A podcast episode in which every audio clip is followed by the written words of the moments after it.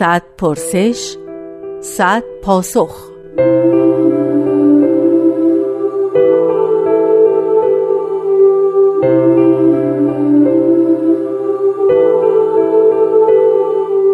پرسش دوم. تربیت در دیانت باهایی چطور اتفاق می افتد؟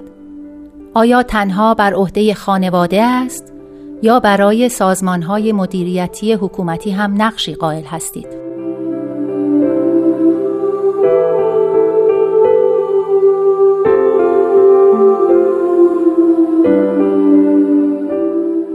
سلام خدمت شنوندگان عزیز فعاد جوهری هستم و می‌خواستم که در مورد سوالی که در مورد تربیت در دیانت باهایی چطور اتفاق میفته در این مورد با شما صحبت هایی رو داشته باشم. همونطوری که بسیاری از روانشناسان و افرادی که در امور تربیتی وارد هستند کتاب های زیادی در این مورد نوشتن قسمت تربیت اطفال و تربیت انسان از نطفه آغاز میشه.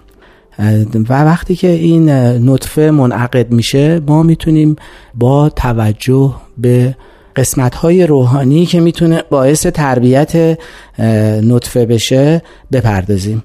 در این مورد پیشنهادی که داریم پیشنهاد تلاوت ادعیه و مناجات توسط مادر جهت رشد روحانی نطفه هست. بعد از تولد تربیت کاملا مشخصه که باید در خانواده انجام بشه با اصول صحیحی که در خانواده کاملا رعایت میشه. مانند صداقت درستکاری و شکلگیری صحیح تمامی قواعد و قوانینی که می‌تونه عامل پرورش یک کودک بشه.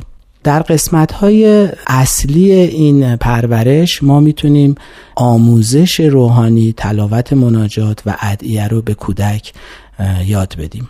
در حقیقت آن چیزی که ما تقاضا داریم که از کودک بارز بشه در آیندهش می‌تونیم نمودی از اونها در خانواده خودمون ایجاد کنیم و در حقیقت یک الگویی باشیم برای اینکه کودک ما و فرزند ما به اون مرحله برسه. نقش سازمان های مدیریتی حکومتی در تربیت از جهتی های اهمیته که باعث تربیت علمی و مدنیت افراد در قسمت های حیات ظاهرشون میشه.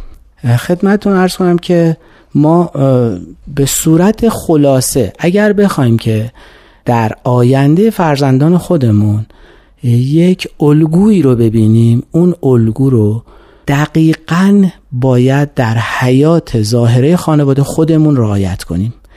ما اون چیزی که ایدئالمونه در آینه وجود فرزندمون ببینیم حیات ظاهریه که خودمون در طول روزمره به اون عاملیم و اونو مجرا می‌کنیم و در حقیقت فرزند ما یک الگویی رو در خانواده برداشت می‌کنه و طبق اون اصول میره جلو. همونطوری که می‌بینیم بسیاری از پزشکان فرزندانشون جزو پزشکان میشن و یا حرف مختلف موجود در اجتماع رو می‌تونیم در فرزندانمون و در فرزندان جامعه و در فرزندان خانواده های متفاوت که پیگیر همون حرف هستن و ملاحظه و مشاهده می‌کنیم و همینه که عامل تکامل و ترقی جوامع بشری میشه. یعنی فرزندان راههایی رو که موجود بوده می‌گیرن و به تکامل بهتری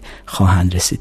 امیدواریم که همه بتونیم با الگوی مناسب برای فرزندانمون در آینده اون چیزی که ایدئالمونه از فرزندان خودمون مشاهده کنیم و ببینیم. در حقیقت اونها آینده موجودیت خود ما هستند